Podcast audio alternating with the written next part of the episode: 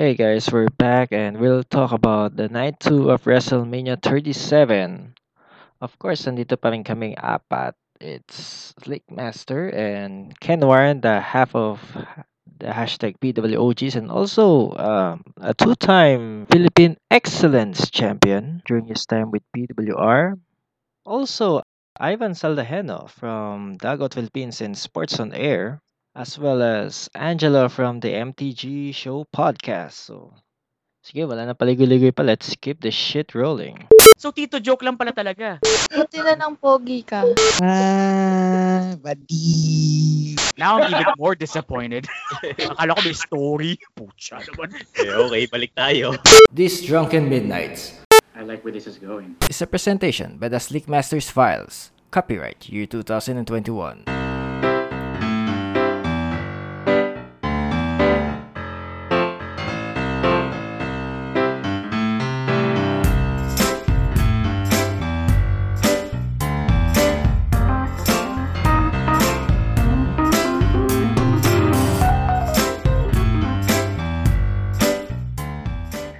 From night one, we're gonna move to night two, and kicking off the night two was actually, I'm actually surprised na ito yung nag-start ng match. Ito yung nag-start ng Mania Night 2, which is, which was rather, The Fiend versus, ano, the Apex Predator.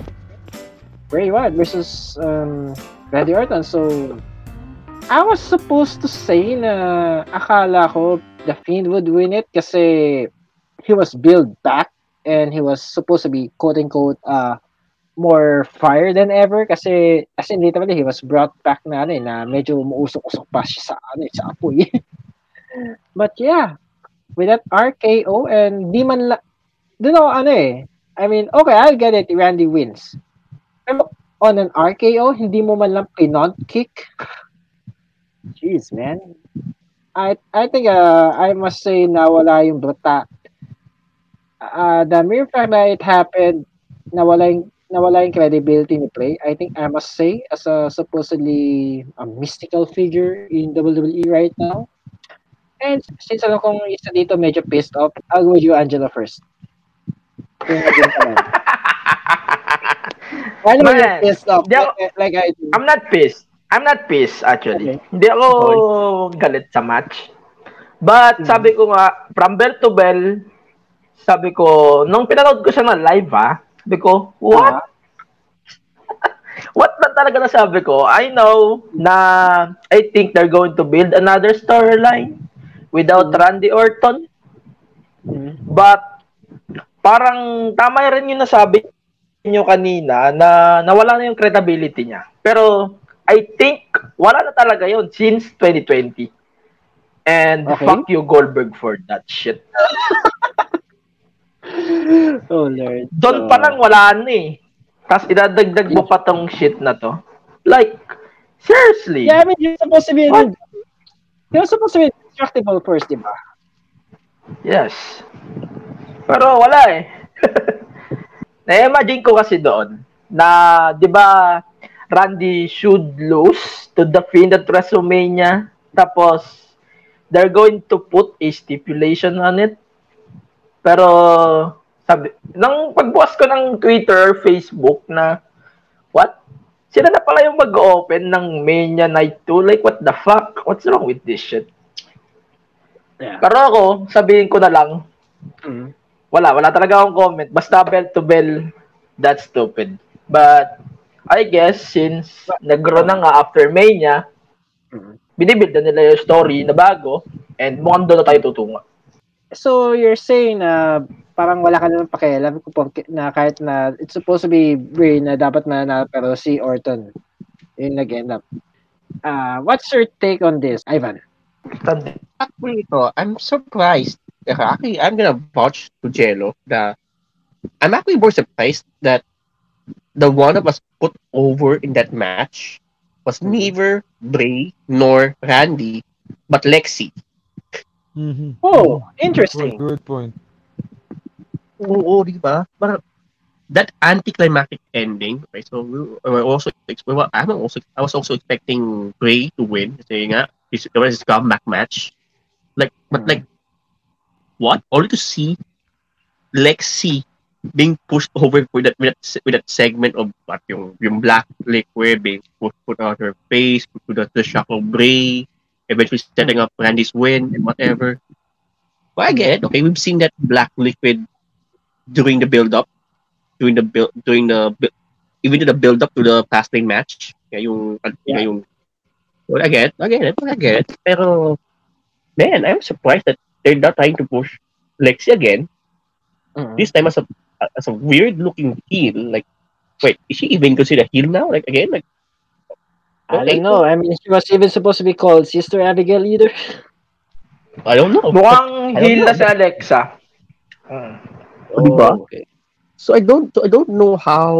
Wait, so I I, I get it. So that is officially out of the picture now. So I don't know how they're gonna infuse Bray the storyline of this this weird looking Lexi. I don't know what I don't know the plans of WWE for Lexi. Like, okay, I don't know. So this is gonna be an interesting uh, road to some road what road to SummerSlam at least maybe for Lexi. Na, ano mang ano mang gagawin natin dito? Ano bang ano mang mangyayari sa character nga? This is some this is gonna be something to to watch out. I mean, did she actually even wrestle at, at for the span of like um 9 to 12 months? Parang hindi pa yata sin ever since nung ano eh. Ever since we have gone to I think ever since res, last year's WrestleMania. eh. But anyway, maybe Mhm. it's just uh what's your take on this, Ken? Well, uh, to add on dun sa credibility factor with the Fiend, matagal na siyang wala before the Goldberg. Yung crown jewel with Seth Rollins, from what I remember. Yun yung pumatay dun sa credibility of the Fiend. Another addition yung kay Goldberg, na another crown jewel yata or some shit. So, Yeah. um, SSD. medyo naka-recover na si The Fiend dun eh. Diba? Diba? Ayun, Super Showdown. Super Showdown yung isa. Tapos medyo naka-recover na sana si The Fiend as a character. Kasi nakalimutan na nga natin lahat yun eh. But knowing na nag put over siya ni Cena last year only to lose to Randy Orton na medyo Jesus litim-lito rin ako Mm. ngayon kasi I thought Randy Orton was the heel. And coming Yeah. in face was si Bray. I mean, kahit sino naman sunugin mo siguro, di ba? siya yung, Oo, siya yung diba? face in a match. But uh, I don't know what happened there. Dirt Sheet says, ano, parang mag magbe-break yata si Orton. I don't know, grabe yung hat ni Orton kung totoo yun. And if, and if you Mm. guys didn't believe na he has those kind of pulls in WWE, na Mm. bakit dahil magbe-break siya, kailangan nasa kanya yung win. Or yung sinabi naman ni ni ah, ni, ah, ni Ivan kanina na bakit si Alexa Bliss yung na-put over. Surprisingly, I mean, that's a good thing na para it's not typical. Pero uh, naaawa na rin ako kay. Tulad ng sabi ni Angelo na parang bakit ganun? Parang nawawalan na ako ng pakialam.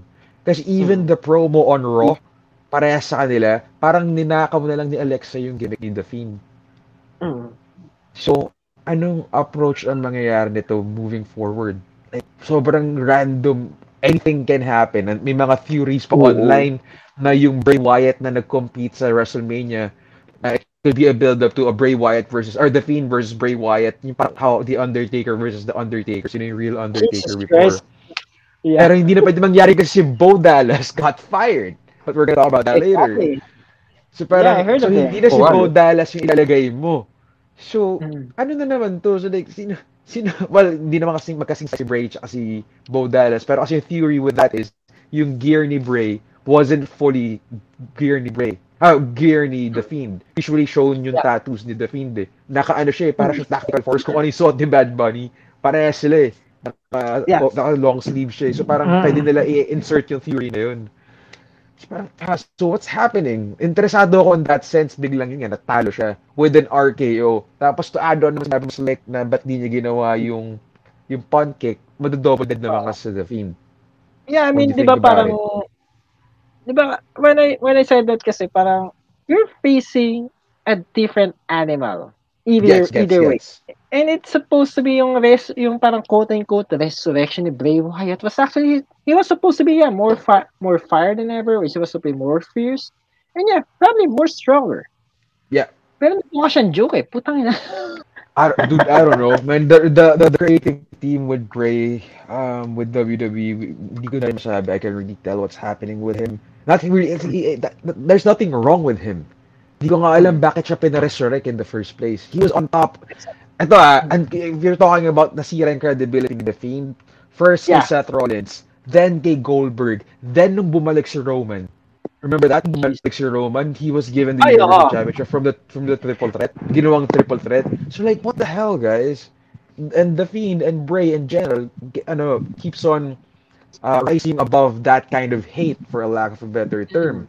Na parang okay naman siya, gumaayos pa rin yung promo. Then you have Alexa Bliss still your gimmick. What? What's left with Bray? You still care for Bray? I mean, I'm worried for Bray, but I don't know if I still care. Honestly, Yeah. ang hirap. Ang hirap. That's my take on it. I don't know, man. Like, I just, I feel for Bray. you know? Oo. Speaking of lost, I think yeah, it- yeah, I still think that the tag, the women's tag team picture is kind of lost. But yeah, they got added anyway. So here we go. Nia Jackson, and Shayna Baszler actually retained their title against the night one winners, Natalia and Tamina, who's actually the yeah the number one contenders for this tag team championship. What's your take on that? Um. So wait, sino ba sino ba pwede mauna dito? Anyway, Ivan. Sorry, is sakto. Abahin ko. Yun. So, like you mentioned earlier sa tag team ko, parang yun, parang, parang okay, you set up Tamina and that. Parang nawala ng sense yung tag team format, as I said. Nawala ng, nawala ng sense yung tag team format if you only, because you just let Naya and Shayna win again. Hmm. At ang isa pang, isa pang concern right now in the WWE Women's Tag Team Division was that in in general, that's, that's Raw, SmackDown, and NXT, Mhm. Masyadong mababaw. Walang masyadong, walang masyadong, kung talaga yung mga legit na women's tag teams. And to make it, make matters worse, you, you even introduce a new belt in NXT. Like, so Yeah. lalo, lalo, lalo umonti na lang. Yung possible options na, Ah, boy. voting possible options to steal the title from Nia and Shayna. Like, okay, so, yun nga, so, although I get, I get the picture na you use the tag team term to put the likes of Riot Riot Squad or Ma- Matalia and Tamina or Dana and, Dana and, uh, Mandy or Naomi and Lana over. It, it, in the end, you still have Nia and Shayna winning. It doesn't make sense. Yeah, Although I guess- it kind of yeah, it kind of reminds me of how Bronson Reed actually lost to Johnny Gargano sa NXT Takeover Stand Up, Stand and Deliver, where where sa parang this was supposed to be a like a step ladder scenario, if I must say. So parang siyang ano, siguro kung probably may similar na example dito na success, albeit successful, it would be Daniel Bryan versus Triple H at WrestleMania 30 dahil the winner of that match was supposed to be um may insert siya sa triple threat, which eventually Daniel won. But anyway, let let's not talk about 2014 here. Let, yeah, what's your take on this, Ken? With with with all this result. Oh, now do you maybe realize na walang sense yung tag team championship match? Bakit di na lang ginawa dun sa WrestleMania SmackDown yung qualifi- qualifying match tapos binigay sa SmackDown Tag Team Champions yung match on the second night or the first night? You know, binigyan niyo Oo, ng diba? dalawang spot. Binigyan niyo, I mean, fine, mas maraming spot for the ladies na nakalimutan nga natin mention si Carmela and Billy Kay was there. And Oh, they're yeah. actually entertaining. Yes. Billy Kay was Yeah, actually I- stealing the show that match. Tapos biglang, ah, whatever, let's talk about the, ano nangyari Billy Kay afterwards. Pero, um, what's, what's, what's sad, man, is like, yung qualifying was in the night one of WrestleMania, the night two. You know, hindi ko alam kung what what were they going for? Was it the Cinderella story? Was them the veter- the veterans getting the veterans piece of the pie? What was that, dude? Um, I on I don't know. I natakot ako for for Naya. She almost injured injured her knee from the dive. That's what I remember Oh, from the yeah. match. Or speaking of the tag team match, yung first time ever nagkaroon ng botch sa announcement nung nanalo yung Riot Squad. Oh, Tapos yeah, nagkamali oo. yung announcer ng night one. Um, Hindi ko malimutan yun, seriously. Yeah, dude. See, ano, what's his name? Greg, Greg? Greg something. Uh, Greg Hamilton. Greg Hamilton. Yeah, the yung announcer ni McMahon dati, the ni Shane. Yeah, man. Uh, disappoint ako, but like, I'm trying to look at the bigger picture and I do see it. Kasi mas maraming women yung nagkaroon ng WrestleMania moment compared to a Dolph Ziggler and a Robert Roode. Pero damn it, Robert Roode, and I'm a big Ziggler fan. Tapos ang galing ng performance ng Street Profits. Wala si Rey Mysterio, wala si Dominic Mysterio. wala si Chad Gable, wala si Otis. Kung I, I didn't even see the whole match para para WrestleMania SmackDown, but I felt like that SmackDown was good. Mm. Because WrestleMania performance binigay ng mga tao na yun dun. And they at least deserve to be in one of those nights. So, I don't know, we're Mm, talking about the I ladies. Um, they under, of I don't know, am I even in position to say this? Mas gusto ko yung night one. Mas gusto yung thermal match compared to the to the championship match. Uh, that's that's my take on that. But anyway, uh, we're, we're still not ta- finished talking about Naito, but eh, but but we'll get into that later on. Anyway, your take on this, Angelo? Balik tayo sa una kong question na Ano? tineteory ko pa lang sa una kong episode sa Attention to Detail. If you're listening to my pod, ito, Mhm. make general.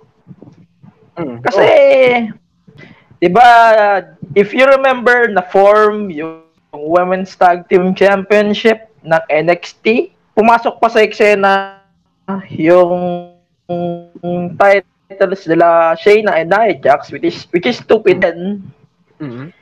basta ako, masasabi ko lang that both matches are shit, seriously. Wala ko.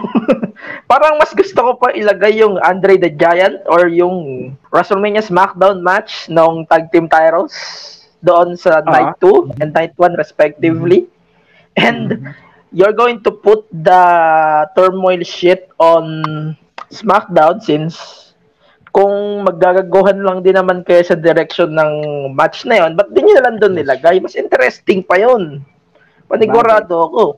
And then, number two, if if wala na nga credibility yung women's division, sa tingin nyo, sino makakatalo kina Nia and Shayna Baszler?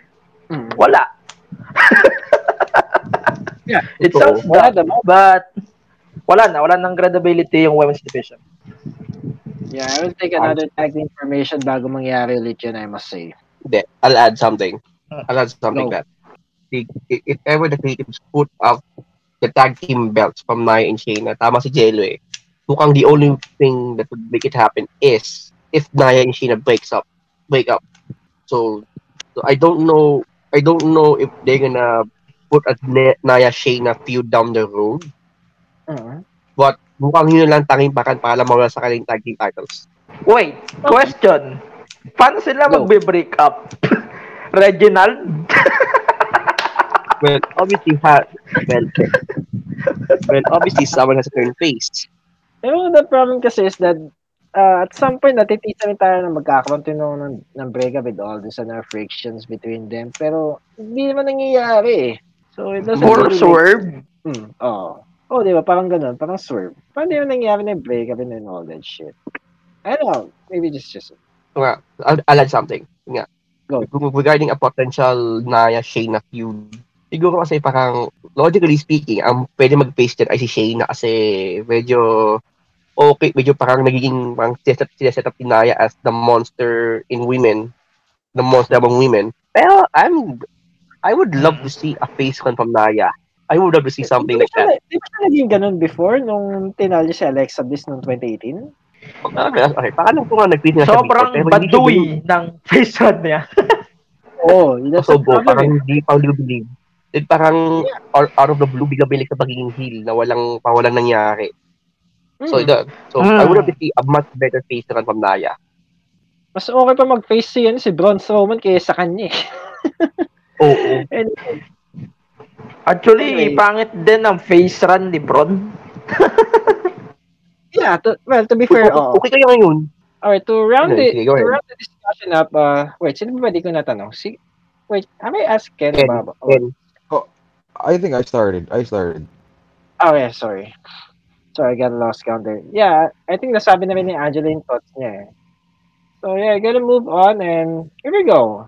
It was supposed to be a fight forever and somebody was supposed to jump on a ship but it didn't happen.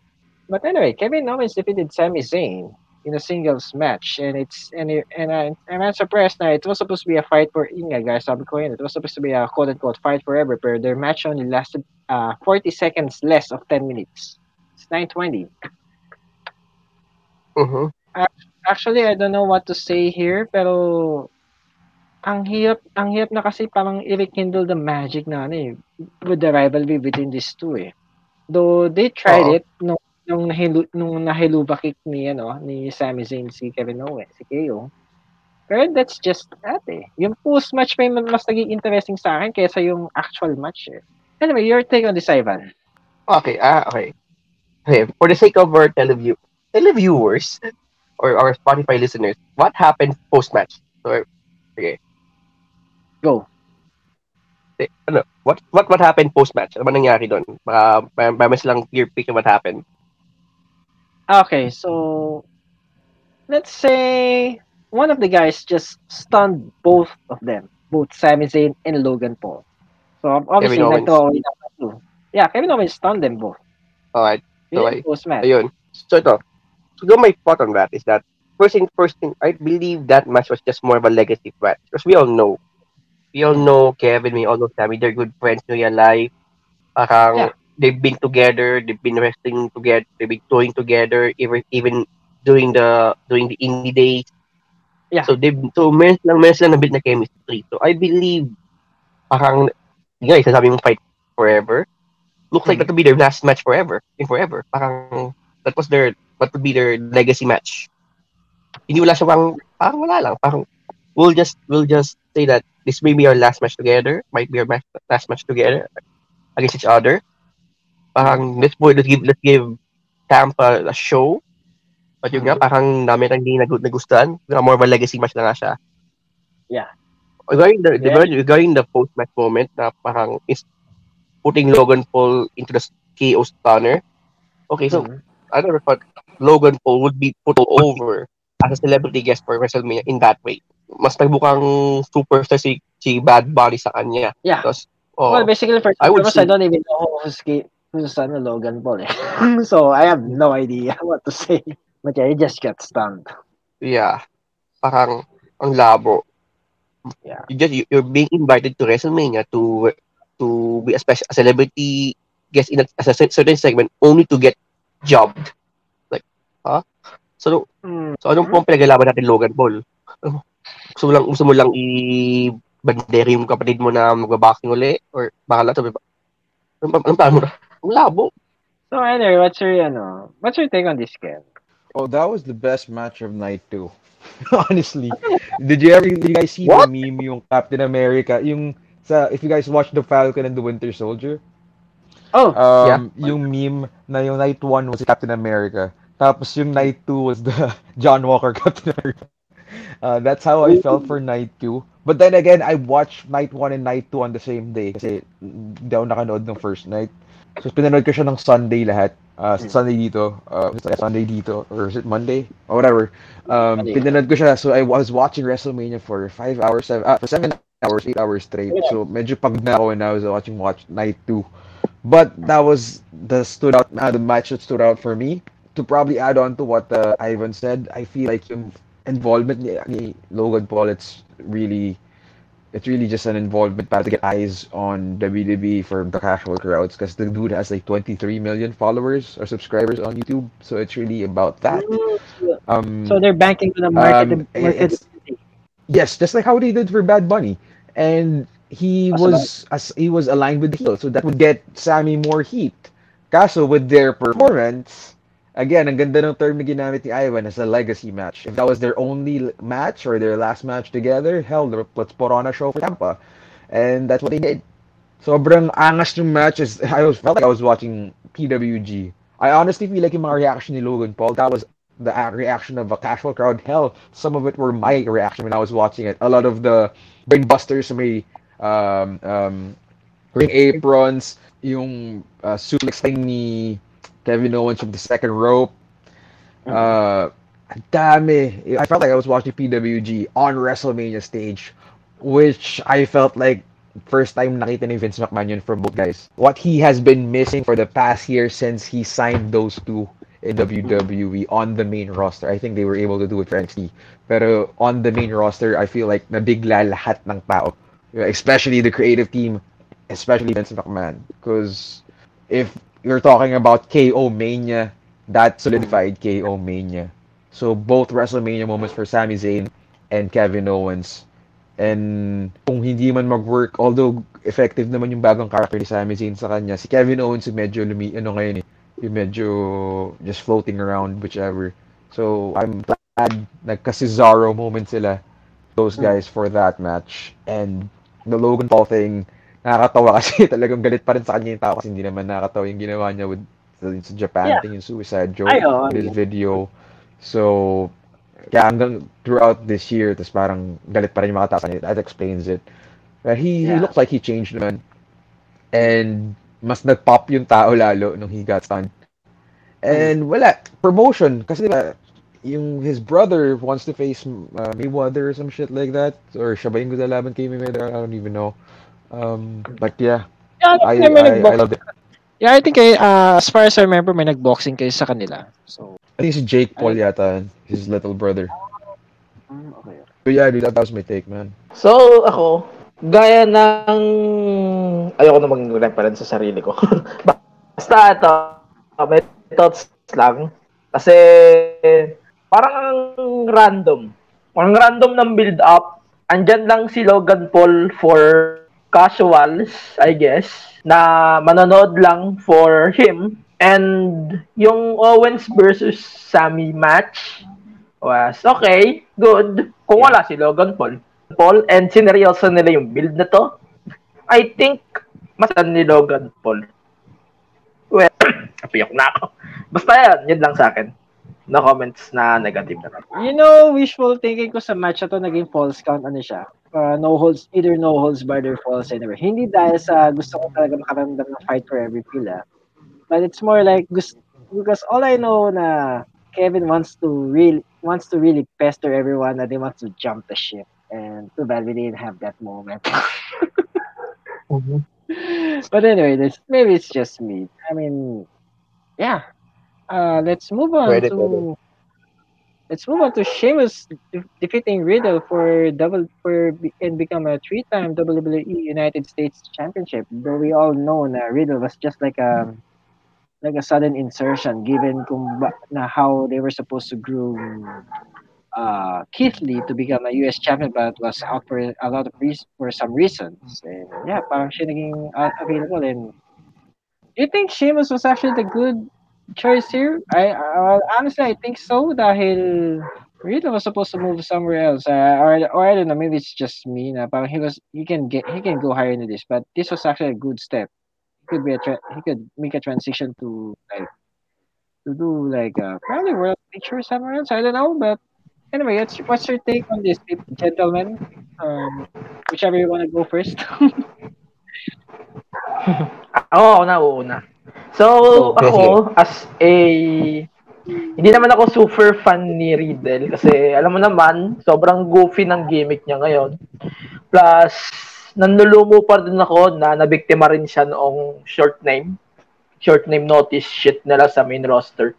I don't know what the fuck WWE doing pa din on that. Ah, yeah, yeah. So mas- ako, mas ko- naman, naman, in my side, I guess, akala ko talaga mananalo dito si Riddle. Kasi, syempre, put over, ganon. But, mas maganda pa to kaysa sa ibang match ng night 1.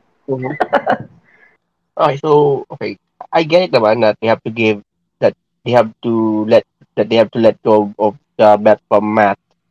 Pero you have to set up set up possibly the return of Keith Lee because yeah, the, initial intent is for Lee to win all. Pero yun nga, medyo everything had to change their nice mint and they bought and had to accident, accidentally quote unquote bring in uh, Matt to the picture. Okay, so I get. Okay, so but like I mentioned before, pa, earlier, pa, or should I say yesterday na pala, or last night kasi it's already 12.13 a.m. on a Saturday when we were recording this. Pero yun nga, parang mas, I don't know, parang mas okay lang sana if it was a, if it was Drew Sheamus fight instead. Pero yeah, again, but at least, at least Sheamus is a champion again. It's good. And if this would set up a feud with Keith Lee down the road, actually, doing it so before the injury yata. Injury ba si Keith Lee, di ba? Injured, no? But since we've seen it prior, pre-COVID, pre-injury na, nga, medyo they're setting up a Sheamus, Sheamus, Ke- Keith Lee feud down the road. So, once Keith Lee returns, at least maganda yung bounce back, maganda yung pagbabalik sa pag-i-infuse uli ng feud with Sheamus because Sheamus is a champion and finally we would see Keith Lee getting that long deserved, long overdue title run. So that's a good choice. Yeah, but uh, how about you, Ken? Ang ganda ng outlook na yun. Uh, that transfer yung championship to a heel to set up another babyface. Pero honestly, ang tingin ko bakit out of the blue pinatalo si Riddle, although ang ganda nga ng performance nila regardless of the botches within the match, is yung botch ni Riddle in a promo.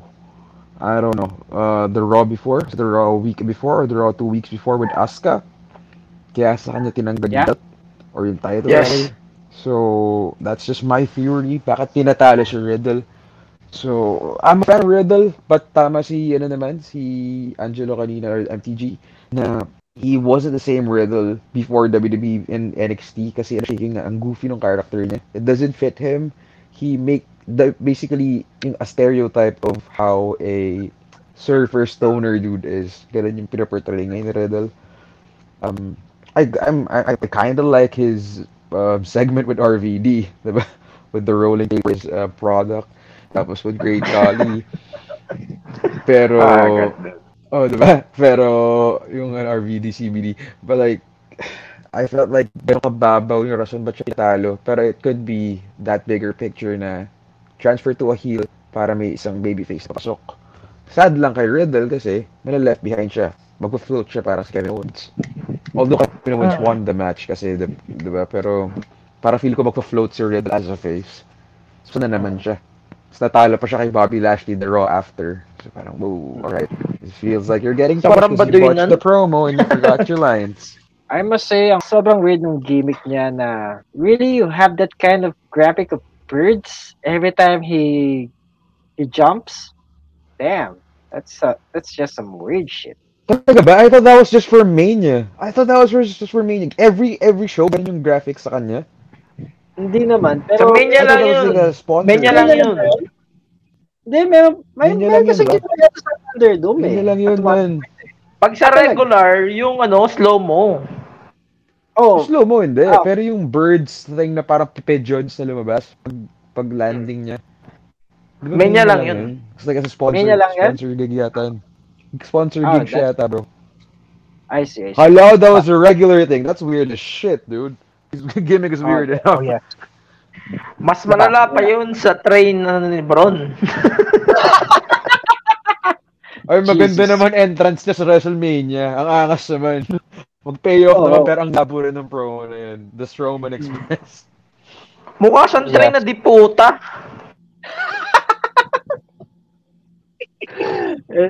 Anyway, we gotta move on. We got a Nigerian Wait, wait, wait, wait. Can I point something din? Ah, sige, go. Can I point something din? Ito. Yeah, di ba, usapan na rin lang yung gimmick ni Matt, Matt Riddle. Yeah, I don't know if he was doing that thing as well in in UFC.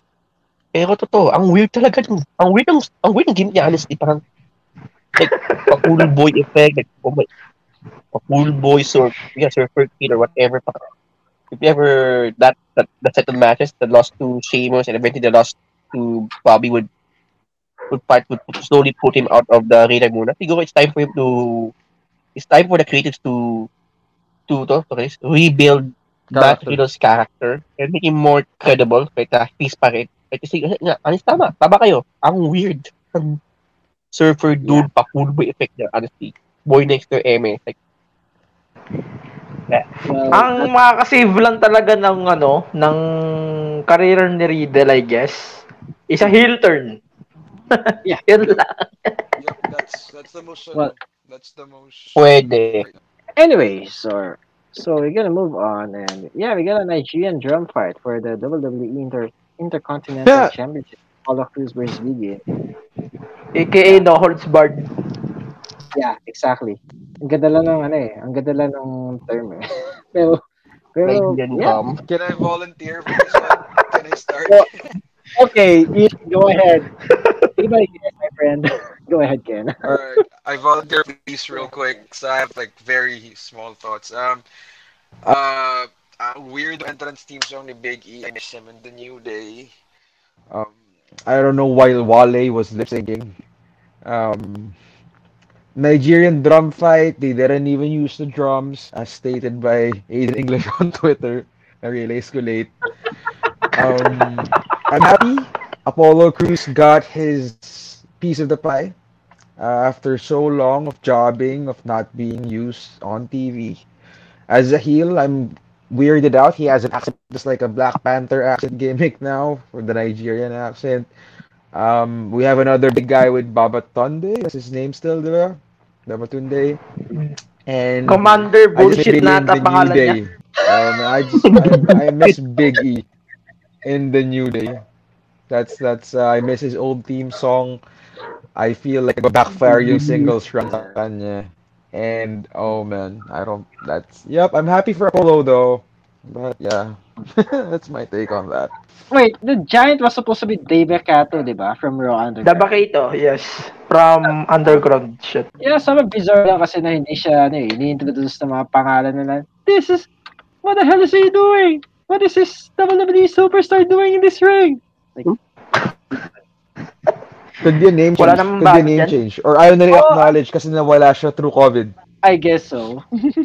Hindi siya as a, pero yung Raw Underground was removed from COVID, diba? COVID issue. Mm. But not him, not him Yeah. specifically.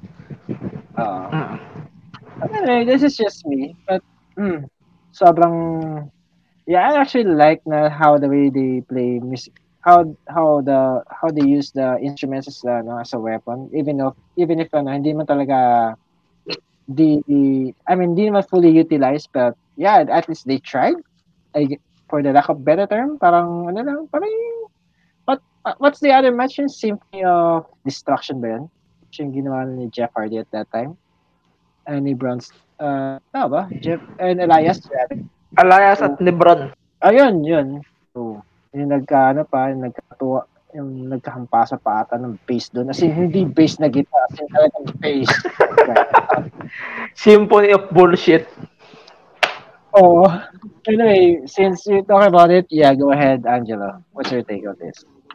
Sige, um, may kling, may, may lang yung sasabihin ko. Kasi may lang din yung laban eh. Parang, sabi ko, what? Yeah, No minutes. barred. Parang, parang ang ginagawa kasi ng WWE nowadays is just putting the no holds barred bullshit and they're going to invent or they're going to put gimmick matches or stuff like that. For example, yung street fight, ginawan nila ng variations like the Chicago bullshit fight, whatever it is. Ang dami, ang daming variation. Hindi ko na malaman kung ano yung ginagamit nilang proper is lit. Yeah, uh, uso nga yung mga ganong klaseng location where they, they have the Chicago Street Fight and iba pa. Iba-iba pa eh. May mga nakikita pa ibang area na they're going to put a drum. Mhm. which is they did. Mhm. pero hindi nagamit. Remember hindi nagamit yun ha At least to spare mga pero ako pero, pero sa way from Apollo very good that's it So yeah, last but not least, Ivan, what do you think of the match? Okay, first of all, as a Chicago Bulls fan, since the Jordan days, I take offense to what Jello said about Chicago bullshit. It's a joke, joke, joke. sorry for that Good lord. Hindi, That's seryoso. That's seryoso. But seriously, it was a long overdue for as well for Apollo. Actually, many are saying this is the best version of Apollo yet. The heel run. Definitely. So yes we've seen him, we've seen him, uh, is he- we've seen him as a credible face, especially with the Titus, the Titus Worldwide days. Actually, mas tumatak Ah. yung Titus Worldwide days niya. Then everything went downward, then downward, and and then here's this heel run, and that makes him a credible fighter again. And man, this Intercontinental Championship just solidified his renaissance. This is he is officially back. Ayun. And for yeah, we since we're just talking, we're, we're just talking uh, on talking on Apollo. On the side of BE naman, let's say kung maybe maybe it's, medyo it's kind of oh, it's kind of long overdue na na that he has been holding the Intercontinental title for long. Yeah. Although sabi, sabi mo, nung tulad niya nakuha yun, kaya medyo, medyo matagal na rin eh. Na yung three Mm, matagal na rin Pero- yun Oh, maybe it's a good setup for him to to be pushed to, to another to another to a bigger picture. Na parang maybe na, although hindi pa siya ripe to face Roman for the for the for the SmackDown title, maybe not yet, but we'll be there down the line. Parang he's Pwede rin let's just put it this mag-reunion. The, the future the future is still bright for Big E. Yun lang sasabihin ko. But, but for now, let's let's give proper credit to Apollo. He deserves this. And I believe that this will just and I believe that down the road, Yes. Mr. Apollo Cruz will will become a more credible champ. He will he will definitely hold that I agree. intercontinental with honor. Eh, Honor, definitely will. Kasi, dignity, and integrity. Shout out to Secure Mystics. Charot. well, definitely. Kasi, I mean, I I think at some point, uh, ang dami rin kasi nangyari sa gimmick ni Apollo Crews since entering the main roster. And siguro at some point, he's been frustrated and this championship has been a long overdue, I must say. I mean, how how long has he has been sa sa main roster for like five or six years? Uh, yeah, that's that's Seven. grabe lang. I mean, seven. So, diba? Parang just imagine how how how frustrating it is for me. part. Uh, uh, it took it took him this long to get another uh, championship goal. Anyway, so we got a Nigerian drum, fight. And yes, I have to say, yeah, isa sa pinakamaikli na matches. The time was 6 minutes and 50 seconds, sabi ng Wikipedia. Now we go to another uh, women's championship for the Raw Women's Championship. Rhea Ripley defeat, defeated Asuka. So by the looks of it, uh, uh, Asuka just lost another championship match. For ano, Yep. I think from 28. Wait, 2018 tama ba? Yeah, I think so. 20. Ah, 2020, sorry. Yung sa women's tag. Oh, see? Parang, wait, kung ganon, she was 03. Ah, ang record niya. Yeah, 03. 03. So, Rhea Ripley just got her WrestleMania moment na sana, na again, uh, as we discussed earlier, uh, dapat yung nangyari sa kanya nung 2020 pa lang. The pandemic Yes. happened. For 2-0 si Ripley ah, 2-0. Ignore niyo Oh. na lang si Charlotte. Yeah, iba, eh, sige, Jonathan, pala ikaw yung, ikaw yung nag-una, go ahead. Sige, Yes. ako. I'm going to give my thoughts on... Pwede ko na ibigay yung thoughts ko on the Raw af- after, I guess. After nito. So, Go ahead. ang akin lang, sige, ang akin lang, doon sa night 2, I guess, na, nung match nila Ripley and Asuka, sobrang nangihinayang ako kay Asuka. To be honest, sobrang laki ng panghihinayang ko sa kanya. I hope na pwede naman manalo si Rhea ng Raw after Mania. As long as hindi papasok sa eksena si Charlotte. Charlotte Flair. But, kabaliktaran yung nangyari. Rhea Ripley got her ra- got her Mania moment. But at the same time, andyan na rin yung literal na nightmare on Charlotte's fall. Ah, Charlotte's fall. On Rhea's fall, too early. Pero ako, nafe-feel ko lang na as long as na mabuntis ni Andrade si Charlotte, we're good. Gusto ko talaga mabuntis. What the fuck? Andrade, please help us. Save the day. Well, shoehorn Charlotte is always shoehorn Charlotte. Anyway, um, gentlemen, uh, who's next? I don't know what to say actually. Kasi I, I just, I, I'm just happy na Rhea Ripley actually got the, her Mania moment. But I feel bad for Asuka for Yes, I being another losing streak aside pa kay Sasha Banks. So, what's your take on this, Ken? Mm-hmm. I was about to say, yeah. Wala rin naman masyado masabi. I, I didn't really enjoy the, match, uh, the match as much as yung Bel Air versus Sasha match. Kasi ito, I don't know, it's probably me watching WrestleMania one whole day. Pero it could be really something wrong with the match. I don't know. There's there was something with the match. They got she got a Rhea got her moment, pero there was something with the match. Hindi gonna enjoy. I feel like uh, wala yung chemistry si Rhea tsaka si Asuka. Uh, unlike the chemistry ni Rhea and ni Charlotte or ni Charlotte and ni Asuka. Um, but yeah, I'm happy for Rhea that she got her Mania moment. Tapos, uh, doon naman sabi ni Angelo and Charlotte uh, on the Raw after. Hindi ko pa napapanood yung Raw after, pero from what I've been seeing online, ginagamit ni, ni Charlotte yung gimmick na alam ng mga tao na sawang-sawa na tayo sa kanya. And she's using that to her to get some more heat. That's smart on WWE's part na ginagamit nila yun. That's bull. Pero, uh, I But feel please, bad for Andrade, Asuka. Kasi parang wala save siyang storyline. Nag-float siya bigla. I'm, ako, Andrade, I miss Andrade. I hope he pops up in AEW. And that's about it. Yeah. Japan. Yeah, and he, hope El Idolo shows up. And, you know, I mean, he deserves to be to shine some. He deserves to shine somewhere else because it's all that's happening in WWE. Anyway, Ivan. Okay, so I was tweeting that Chicago BS moment earlier.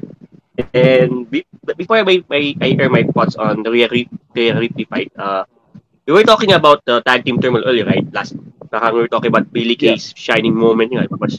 It turns out pala, it was, it would be, it might be her last moment in WWE. Kasi pang nabasa ko lang that that after six years, he's, she's now out of WWE. Now, it's on, it's on, it's on her Twitter.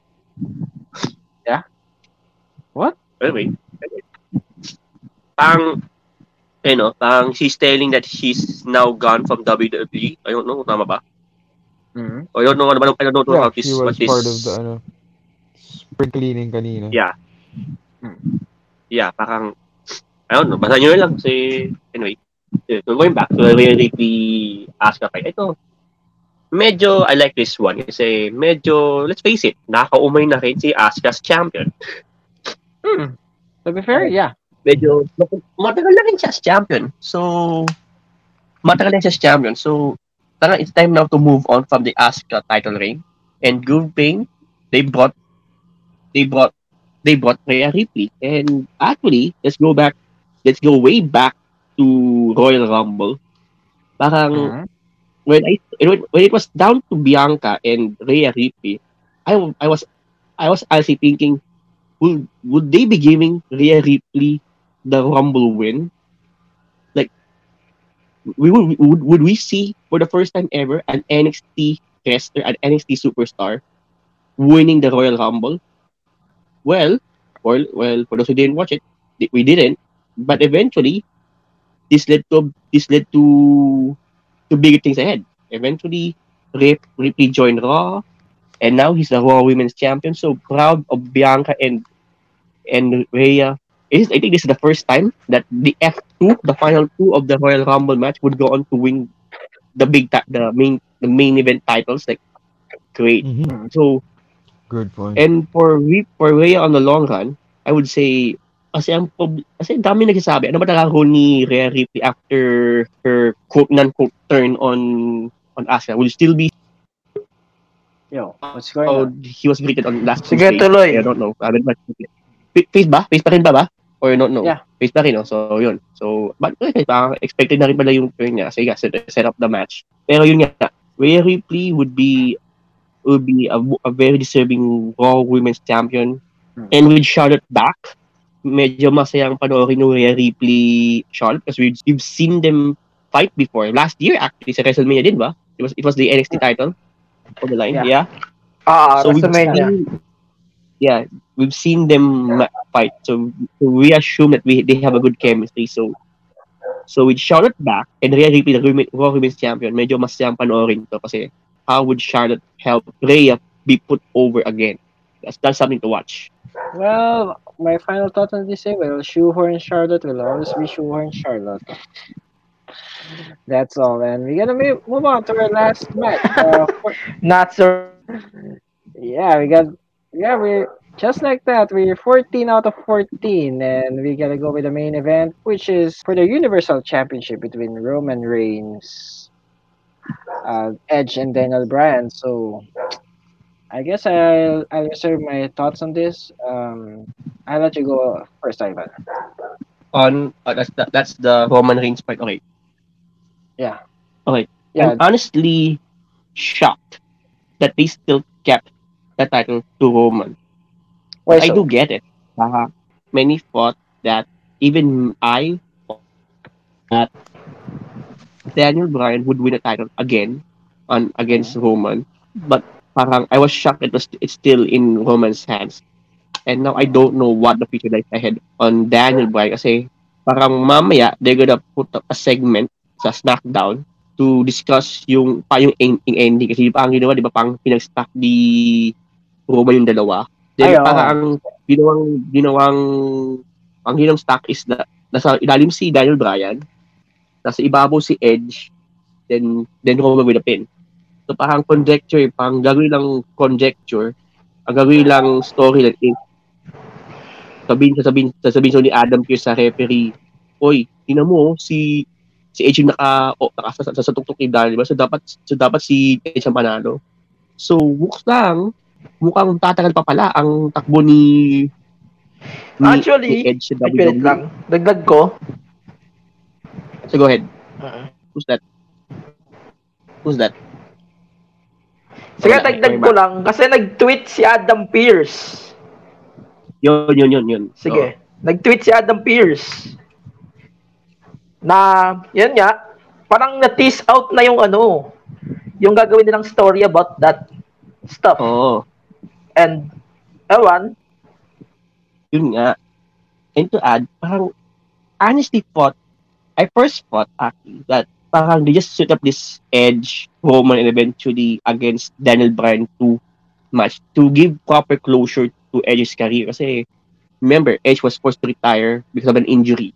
Parang akala rin itong match ito, din proper closure na farewell fight. And now, here comes that here comes that Adam Pearce Twitter segment na teasing that we might be seeing Edge again for a little longer. Like, so, ano gagawin ka dahil Brian kung ang plan lang yun eh, Roman Edge singles, di ba?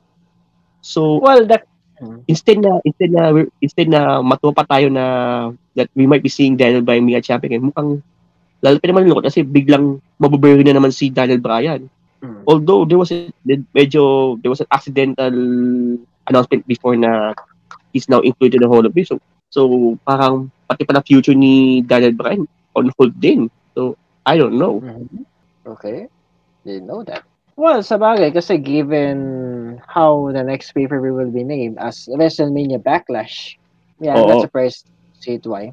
Well, yan. Kasi, eh, eh, the reason lang, yun lang yung reason. mhm. sorry, I think I think you're breaking up kayo na. Ano yung sinabi mo ulit? Wait. niya backlash niya, I think the reason why they're going to do that is para ma-restore yung backlash as a WrestleMania post-event. Yun lang. Yun lang yung concept. Which is stupid. O, pwede. Mhm. Get, get. Well, yun na yung buong take mo for the entire match. Dagdag lang ako. Ah, Sinabi niyo na lang Yeah. din. I'm going to give my thoughts na din. So, Okay. the match itself, wala akong nakikitang mali. I don't think na nag-return si Edge for the championship. I don't think na ganun yung purpose niya. And kay DB, to be honest, I don't give a fuck about DB, to be honest. Kasi, to be honest, wala dapat siya dyan. Dun ko tutusin. He got his matcher. We're good. Yun. Ganun lang eh. Parang, parang walang sense yung pagpasok ni Daniel Bryan sa picture since he lost nga. And yung argument na lang lagi is, yes, putang ina nyo, I tapped out Roman Reigns for the first time in his career. Blah, blah, blah. And, what? All of the sudden, triple threat? De, yan na yung thoughts ko before the match ah. Pero, the match itself, sobrang badass nitong laban na to. Walang walang na, nawala sa credibility unlike what the fuck they did to Riddle. Hmm. And I think naglo-look forward ako sa plano nila sa ayun nga yung tweet niya kay Adam Pearce. Baka they're going to do another match but this time hindi magde-defend si Roman. Siguro they're going to do a Edge versus Bryan and then maybe makakuha tayo ng proper one-on-one match between Edge and Roman. So, parang ganun. So, Basta, I love the match itself at WrestleMania. That's it. Well, I, well, I think I get your Pwede. point kasi yeah, kasi parang nagmo at some point nagmumukha naman shoehorn DB si Daniel Bryan for the years. Well, siguro kasi a lot of issues on the backstage na stem over the past few months dahil nga, di ba? Supposedly, parang gagroom that yata is si Daniel Bryan was supposed to be the winner for Royal Rumble. But then, Yes. Edge also inserted himself.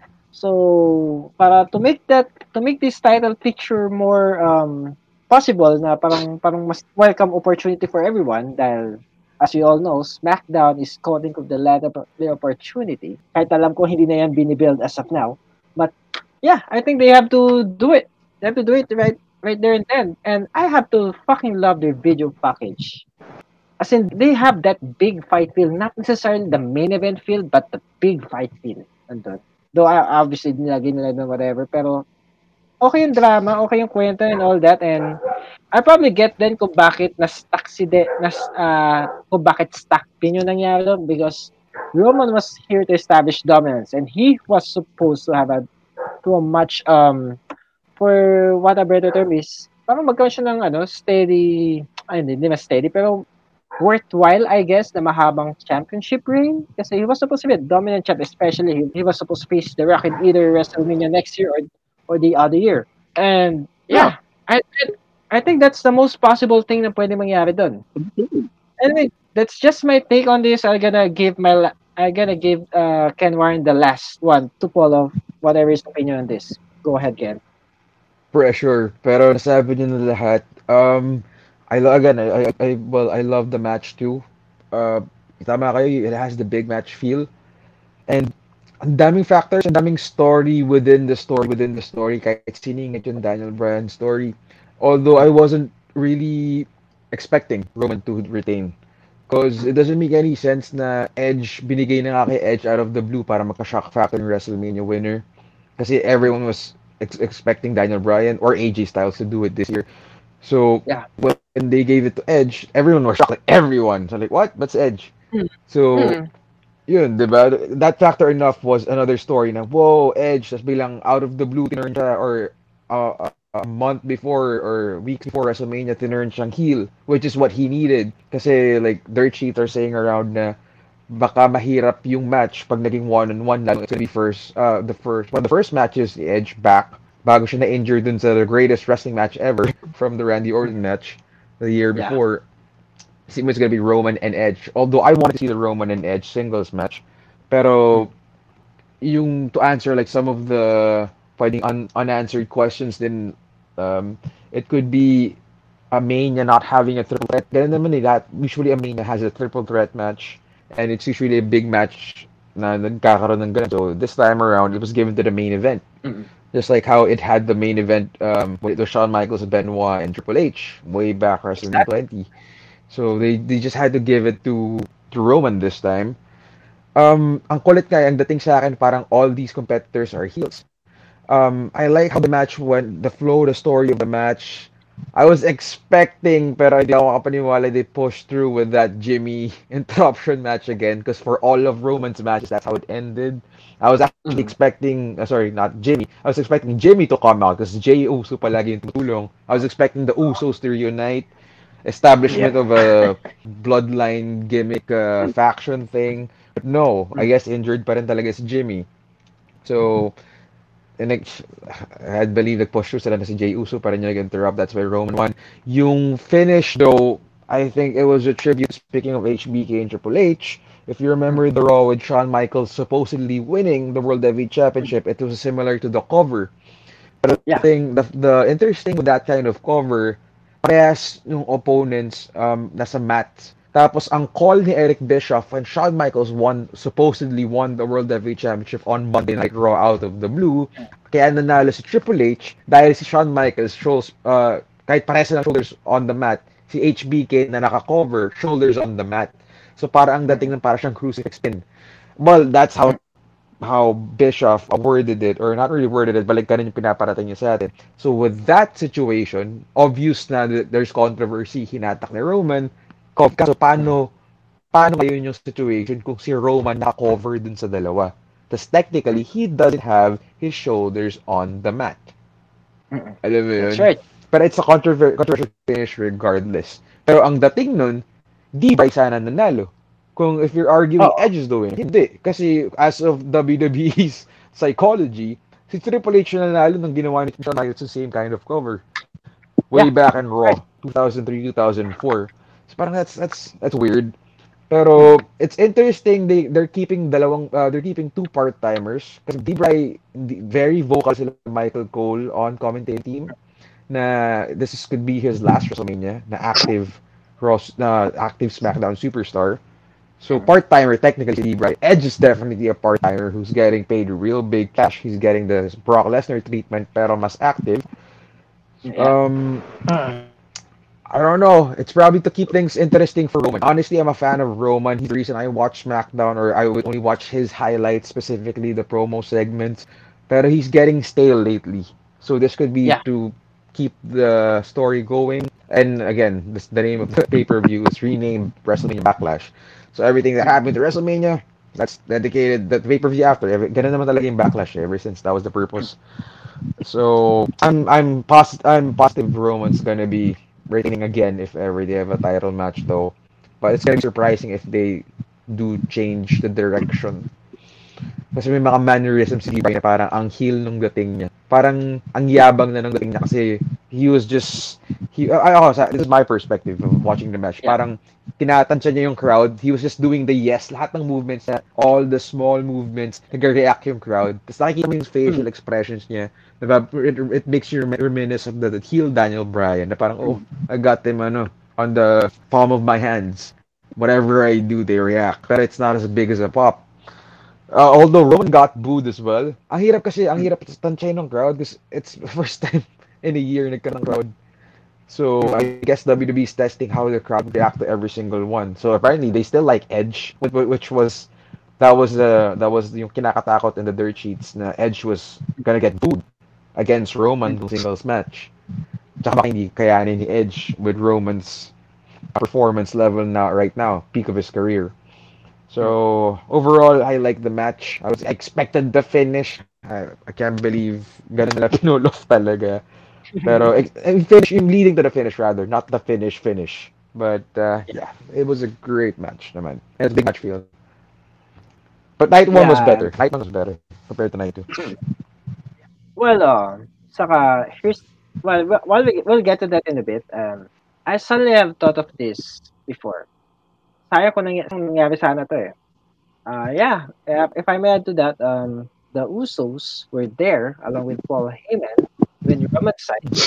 Tapos, you got, uh, you got Drew Gulak on the side of Daniel Bryan and you get Christian on the side of Edge. Tangan na, ganda sana no, no? Kung nangyari. Wala na, I just, I Pwede. just, na paisip lang ako bigla na it could have been a, it could really have that kind of a big fight in the arena, especially na you have to feel this. It's not necessary to feel the seat, or have just to have the just have the big fight inside inside that stadium. Considering the WrestleMania ha, for two nights, they guarded at least twenty five thousand in this in uh, people out there. Which can be a actually it's a scary thing, yeah. Di ba? Parang there speculations. Uh, it could be a quote unquote super spreader event, especially with one of the, I think one of the viewers, um, post a Twitter about it. Um, he got positive on COVID, but he's, Uh, there was a but, troll about. Yeah. yeah, but I'm not sure if it's if it's a troll, pero it, it apparently looks like a wrestling mark or something. So nakita ko lang siya earlier this morning, earlier yesterday. But anyway, um, Wait, wait. I, I can watch on that kasi ito. Ito kasi yun nga. This you, you can you can confirm the to yung parang authenticity ng niya. But yes, I can yun nga medyo dan- dangerous putting up a live event for the first time after a year because of the COVID pan- pandemic, putting up 25,000 people inside the Raymond James Stadium in Tampa for both nights or each, for each of the two nights. Yes, it, it can be a super spreader event. In fact, medyo malaking concern nga to in general kasi Florida has been very loose in terms of manage, of managing COVID-19 in terms of events. Diba? They, yeah, they've all yeah. Kaya, naging, kaya siya naging, naging, to, naging go-to venue ng mga sports events eh. Yeah, like the NBA bubble, eventually the NFL Final, the Super Bowl. Yeah, swerte pa nga ng Tampa Bay Buccaneers. Eh. Di ba, home team pa yung nag-champion eh. Then, yeah, WrestleMania. Talagang the mere fact, you, the mere fact that the sports events are being held there sa Florida, parang it's a sign that it's a sign that yeah, talagang they they really prefer to go go on, to move on and just do their usual economy than than taking care of the of the health situation. Yeah. Ngayon, ngayon pa, ngayon nga. Pero maganda ngayon, the good thing this year is that the vaccination drive is ongoing. In fact, fast-paced na. For surprise, kasi consider that the US, the US is the is the global epicenter of COVID-19. Ngayon, sila yung mga pinaka, isa sa mga pinamabilis ang vaccination drive. Kaya unti-unti ino-open na rin yung mga mga arenas, mga to, yung mga sports stadiums sa mga fans.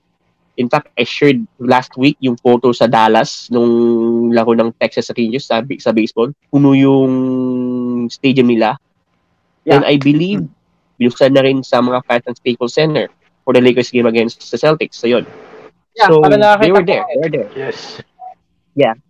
And, and yeah, the plan is by by by SummerSlam and beyond, they're gonna be going back on tour. So maybe another SummerSlam in outdoor Florida venue or maybe baka nga, siguro sa siguro balik sila sa Amway Center ulit for for another for the Wrestle- for SummerSlam. Then me then they're gonna go on to from there. So so let's just say medyo kahit sabi mo super spreader, they medyo matapang na kasi may vaccine na eh.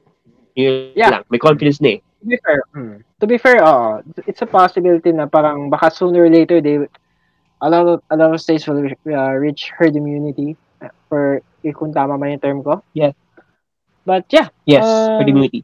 we got our yeah we gotta go fi- have our final takeaways for this year's WrestleMania. I mean we got I mean we have seen two years we have seen for like uh, a lot of big events in professional wrestling na na got to next station two nights. We have seen probably New New Japan's uh, Wrestle Kingdom na ganito rin dalawang nights din siya and it and it probably ran for like three to four hours so similar din sa WrestleMania and we have seen also NXT Takeover early this early last week na first night ran for two minutes and four then another one ran for 2 minutes and 40. So that's technically 4 hours and 40. So that's almost 5 hours of of Oh, awesome night. Yeah.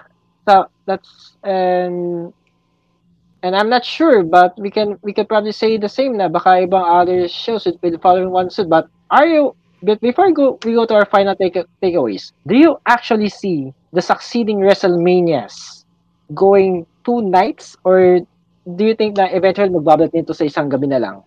Because Oh. the report now, the, the latest report is that they're gonna go back to one night. So obviously it's a no.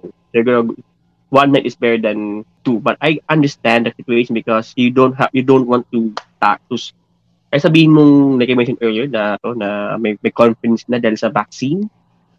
You don't still you don't still want to to as much as possible ramp up the Raymond James Stadium to a full capacity. I believe the full capacity for Tampa Bay's Buccaneer match is around uh, what 25 ma- medyo maliit lang yun eh.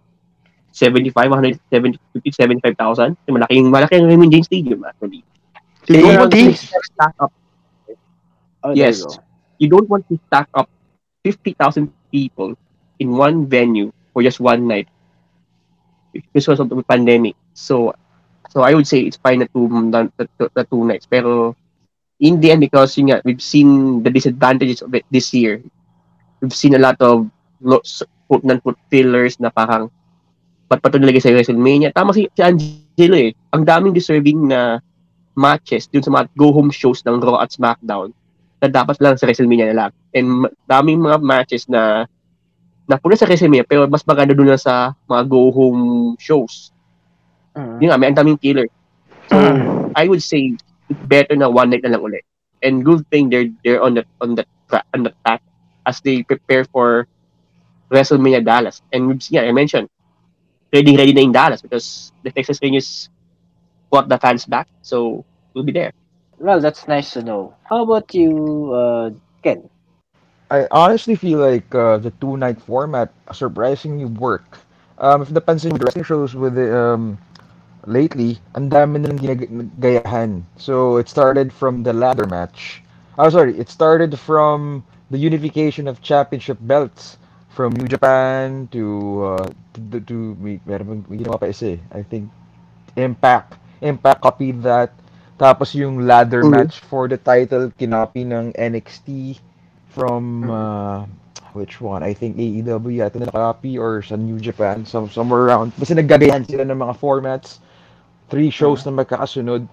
Now, rest, WWE copied the two-day format. Um, although I get yung sinabi ni Ivan na parang better yung one day. As a viewer, I actually got to appreciate, well, I, I watched my yung one day, pero um, I feel like as a viewer, kasi na-enjoy yung, yung night one as it is, um, mas okay siya. Mas, mas nagkakaroon ka ng appreciation sa matches. Unless super galing talaga ng match na talaga main event, it's main event level kind of performance. Pero, I'm not surprised kung itutuloy ng WrestleMania to put on quality matches to for the match to have longer um, time limits, hindi rin cramp. Um, Although nabigla ako with the two nights nga, bakit ibang matches weren't there. Doon ako na surprise. Like, hinati nyo na yung show, tas tinanggal nyo yung mga championship match ng iba. That weirded me out. Pero, whatever, WWE, they have things, they, they- yeah, I don't know, it's a business. They, they, they make things work for them. And we, the consumers, consume them regardless. So, I feel like that's, that could be good for them, pero I'm not gonna, I'm not gonna be surprised if they go back to one night. Um, I ba ba? What else can I get? What, what else can I say about the takeaways from this year's Mania? Yeah, I like night one better than night two. Yeah, definitely. Um, I- I don't know what's the shuffle, but it could be somewhere the shuffle or it could be the filler matches na hindi naman deserving to be on the WrestleMania card na bigla na nilagay with a two week, one week build up. Tapos yung mga mas deserving titles weren't really recognized. But that's another topic altogether. So, Yeah, so um, Yeah, whatever's best for business, diba? So I'm good for that. Anyway, your take, um, Jel. Angela, sorry. Wait, putol-putol ba ako? Hindi, hindi. no. good. Hindi naman. All Sige, ah, Good, good. marami akong takes actually for this year's WrestleMania plus yung tutukoy nyo. Number one, mas gusto ko na tong two-night format. But if gagawin pa rin nila sa takeover tong format na to, please, wag na lang. Hindi ako fan nung nangyari night one ng takeover. And balik tayo ng WrestleMania. Siguro, as far as the pandemic concerned, syempre pa din, may pandemic pa din. As far as US concerns pa din, if kahit sabihin natin na may bakuna na, I don't think na may magtatagal dyan ng na to the one night format. Parang sa tingin ko, kahit sino di magtatagal ng 7 hours inside that stadium. Lalo na, Mhm, oh, lalo na mm, close, na-close yung stadium. Ah, 'di ba, retractable yung roof for, for for next year's ra- Yeah. na uh, siya. babalik na siya ng one night. Ah, anytime or anything can happen pa din in wrestling or in this general fucking bullshit as far as I'm concerned na anything can happen pa din. Baka nga next year may pandemic pa din eh. Mas malala pa eh. Wag naman Wag naman pero sana. sa WrestleMania in general naman. Pero sa WrestleMania in general sa akin, um wala akong problema sa two night format. Siguro they need to stock a better match-ups per night na nasabi ko na rin Oo. earlier. And siguro or nasabi na rin ni Ken, I think. Pero I think dapat bawasan din nila yung shows before Mania, I guess. I guess na wag na lang gawin practice or, or annual yung ganong format ng takeover which is a two day event din Mhm. na sobrang nasiyahan ako sa isa, nadismaya ako sa isa. Pero I guess um WrestleMania naman sa in terms of matches, I love everything on the card. Kahit yung mga hindi niya na discuss. I love most of the matches, especially yung Lashley and McIntyre thing. And and my final take siguro for that stuff since malapit na tayo mag 3 hours is yung mga feuds I'm done with it. That's bullshit if itutuloy pa nila. Padagdag lang taglit. So, Okay. teka, hold on. Padagdag Um, din. before, Okay. before kita bigyan ng point, Ivan, um, your take, Angelo, kung anong better, night 1 or night 2? Actually, ganito yung siste ko. WrestleMania Night 1 is the takeover for me. And then the Night 2 is the WrestleMania itself. So, for that stuff, of course, WrestleMania Night 1 over Night 2. But, mas gusto ko yung main event ng Night 2. I don't know why. Okay, sige. There you go. Uh, anyway, Ivan, uh, I'll ask you the same question saka yung mga pasaka, yung dadagdag mo pa sakali, go ahead. Okay. I agree with Jel actually. Night one by a long mile, by a long shot over night two. By going back, yeah. Going no, to, to add to add to my what what you said, yeah, what Jero said earlier. If they would still push through a two night format, because let's face it, lazy pair, all else equal, mapa may pandemic o wala, doing doing a two night event is a logistical nightmare. So yeah, Yeah. Have to yeah, like you mentioned, you have to make sure that you put on the best quality match, the money match, para bawi yung, at least babreak even mo yung logistics. So there. So, That's right. yun that's why, that's why I still prefer a one night event. Kasi yun nga eh, all in na yun eh. Okay. Fair enough. So, I, I guess we all agree, unanimously agree na okay yung night 1 kaya sa night 2 in terms of ano overall. So, yeah, I have to agree with, Yes. To, though, yeah, I have to agree with din with Jel na okay din main event ng night 2 din sa akin. It's a tie between them and Bianca. Pero, syempre, it's a hairline lang ang lamang kung sino man magiging lamang doon. Anyway, if, for anyone who has seen, who haven't seen WrestleMania yet, yeah, please go to WWE Network kung nandito ka sa Pinas. Or if you're in US, go to Peacock. But yeah, we're not sponsored by the way. We just want to like, kung gusto nyo panoorin, do it the legal way if we may. Or, or Yes. yes. naman, kung, kung may mga tropa kayong may kilala mga streaming websites, then that's on you. Anyway, and yeah, yeah, we have talked too much about WrestleMania. We forgot to talk about other things in wrestling. So I get, but I guess you gotta leave it at that for another day. Uh, anything you want to, yeah, anything you want to plug? Uh, I'll, I'll kick you. I'll shoot you first, Jel. Go ahead. So, ako, kung kailan man i-drop to, kasi I'm going to drop my own episode of WrestleMania predictions on Monday if kung na-release na siya on the day na i-release mo tong episode na to. So, my podcast is actually the MTV Show Podcast, Aras the Podcast by Pipe Network na syempre napapakinggan nyo rin sa Spotify, Apple Podcast, Google Podcast, tsaka sa kung anumang platform na kung saan nyo napapakinggan yung podcast na to. So ako, sabihin ko lang, thank you sa iyo, Slick, for this guesting kahit medyo na-fuck up yung internet ko kanina. Thank you rin kay Ayan. Ivan for the discussion and nice meeting you. Ken. I want to see you in my pod, so that's it. So there you go. And yeah, Ivan, go ahead. Do your shit. Yun. Thank you, thank you Slick for the guest niya, for the opportunity to guest. Ako nga, medyo I've been busy in podcast gestings recently. Nakapagkita pa ako kanin kagabi. anyway, Mhm. also thank you Ken, to Ken. Nice meeting you again. Thank you to Jello. Nice meeting you. Although, yeah, joke lang. Okay, wag niyo. Yes. Forget about, forget about the Chicago Bulls part. And you can follow me. Dude, get over it. We're crying out loud.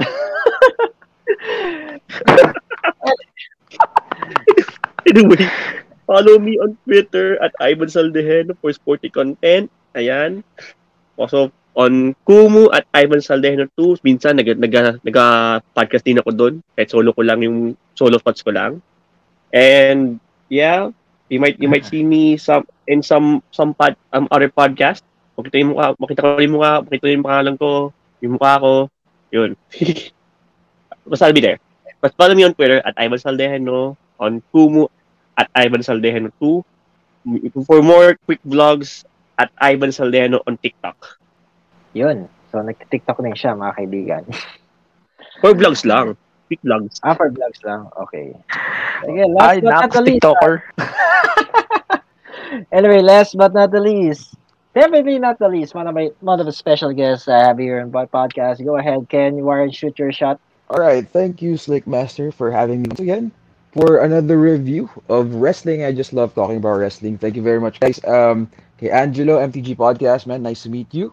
Uh, of course, Ivan, second time around, first time when we were reviewing the Undertaker's Yeah. career.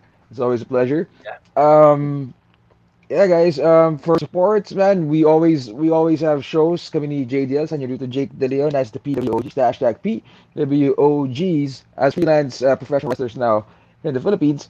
Uh, we do have the hashtag PWOGs report every Sundays at 8 p.m. on YouTube, and uh, we're preparing for this week. It's coming up. It's uh, finding uh, uh, coming to a conclusion, and we're gonna announce our weather person this week very soon. Could be tonight. Could be tomorrow. Because the one thing's for sure, the show is on Sunday at 8 p.m. on YouTube. So if you have extra time, you have time to burn, you can check out check us out here, check us out there on the chat search hashtag PWOGs or just PWOGs on YouTube. Remember to like videos and subscribe. And if you want to follow me, whatever I'm doing at the Ken Warren, I'm mostly ac- active on Instagram at the Ken Warren on Twitter. Not so much active, but like uh, Ken Warren on Facebook. And if you want to show your support to me, truly, you can check out prowrestlingtees.com slash the Ken Warren. And also do that shout out from shoutout.com uh, or shoutoutofficial.com. Just check it out. I'm there, whichever. Thank you, thank you, thank you. Okay, that's too much of swiping right for me and tapos pala mag-plug yung mga guests ko. anyway, so this has been... anyway, if you like what you heard from us, just do follow these Drunken Midnights on Spotify, Anchor, Google Podcasts, or whatever plat or whatever podcast you're listening from, and also on Mixcloud at mixcloud.com slash slickmaster, and I and the URL for Anchor is anchor.com slash this dash drunken dash midnight. And yeah, so um, I must say, uh, I gotta I gotta give our special shout outs to VP Gregorio and Bern Abraham of Bunk Collective for making this one possible. Yeah, this has been an audio presentation of the Slick Masters Files in cooperation with Bunk Collective. And if you want to hear more about Bunk Collective, do visit www.thebunkph.com. And yeah, if you want to support us and all the other podcasts right there, such as um, Wag Kang Leading On, Clipsilog, Cha Astrology, and whole lot more, visit patreon.com slash thebunkph if I may get it right because I don't have my script here. yeah, I'll, I'll probably put in the show notes anyway. Relax, guys. Okay, magalit. And also, um, do follow me on Twitter at twitter.com slash slickmasterph and then Instagram at instagram.com slash slickmaster the blogger or I have two Facebook pages, but for the podcast, you can just just search for These Drunken Midnights. So yeah, we are, we gotta get out of here because we, we're we're running much longer than our typical Raw Super show. yeah, we gotta get out of here, and I'm fucking drunk. Thanks everyone for hanging around.